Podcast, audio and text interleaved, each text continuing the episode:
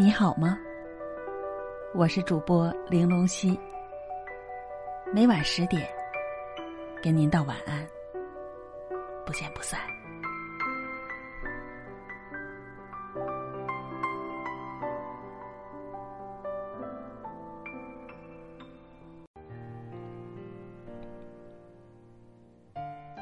背影，朱自清。我与父亲不相见已两年余了。我最不能忘记的是他的背影。那年冬天，祖母死了，父亲的差事也交卸了，正是祸不单行的日子。我从北京到徐州，打算跟着父亲奔丧回家。到徐州见着父亲，看见满院狼藉的东西。又想起祖母，不禁簌簌的流下眼泪。父亲说：“事已如此，不必难过。好在天无绝人之路。”回家变卖典质，父亲还了亏空，又借钱办了丧事。这些日子，家中光景很是惨淡，一半为了丧事。一半为了父亲赋闲。丧事完毕，父亲要到南京谋事，我也要回北京念书，我们便同行。到南京时，有朋友约去游逛，勾留了一日。第二日上午便需渡江到浦口，下午上车北去。父亲因为事忙，本已说定不送我。叫旅馆里一个熟识的茶房陪我同去。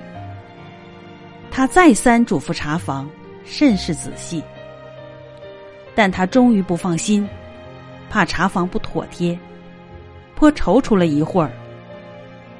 其实我那年已二十岁，北京已来往过两三次，是没有什么要紧的了。他踌躇了一会儿，终于决定还是自己送我去。我再三劝他不必去，他只说：“不要紧，他们去不好。”我们过了江，进了车站，我买票，他忙着照看行李。行李太多了，得向脚夫行些小费才可过去。他便又忙着和他们讲价钱。我那时真是聪明过分，总觉得他说话不大漂亮，非自己插嘴不可。但他终于讲定了价钱，就送我上车。他给我拣定了靠车门的一张椅子，我将他给我做的紫毛大衣铺好座位。他嘱我路上小心，夜里警醒些，不要受凉，又嘱托茶房好好照应我。我心里暗笑他的愚，他们只认得钱，托他们只是白托。而且我这样大年纪的人，难道还不能料理自己吗？唉，我现在想想，那时真是太聪明了。我说道：“爸爸，你走吧。”他往车外看了看，说：“我买几个橘子去，你就在此地，不要走动。”我看那边月台的栅栏外有几个卖东西的等着顾客。走到那边月台，需穿过铁道，需跳下去又爬上去。父亲是一个胖子，走过去自然要费事些。我本来要去的，他不肯，只好让他去。我看见他戴着黑布小帽。穿着黑布大马褂，深青布棉袍，蹒跚的走到铁道边，慢慢探身下去，尚不大难。可是他穿过铁道，要爬上那边月台，就不容易了。他用两手攀着上面，两脚再向上缩，他肥胖的身子向左微倾。显出努力的样子。这时我看见他的背影，我的泪很快的流下来了。我赶紧拭干了泪，怕他看见，也怕别人看见。我再向外看时，他已抱了朱红的橘子往回走了。过铁道时，他先将橘子散放在地上，自己慢慢爬下，再抱起橘子走。到这边时，我赶紧去搀他，他和我走到车上。将橘子一股脑放在我的皮大衣上，于是扑扑衣上的泥土，心里很轻松似的。过一会儿，他说：“我走了，到那边来信。”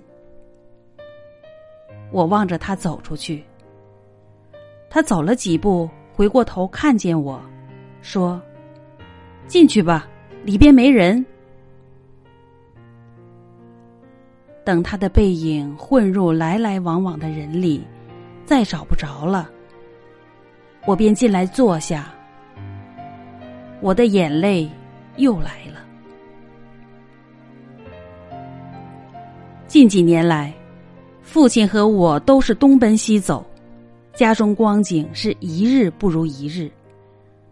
他少年出外谋生，独立支持，做了许多大事。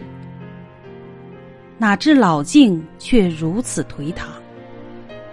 他触目伤怀，自然情不能自己，情郁于中，自然要发之于外。家庭琐屑便往往触他之怒。他待我渐渐不同往日，但最近两年的不见，他终于忘却我的不好，只是惦记着我，惦记着我的儿子。我北来后，他写了一封信给我。信中说道：“我身体平安，唯膀子疼痛厉害，举箸提笔诸多不便，大约大去之期不远矣。”我读到此处，在晶莹的泪光中，又看见那肥胖的。青布棉袍、黑布马褂的背影，唉，我不知何时再能与他相见。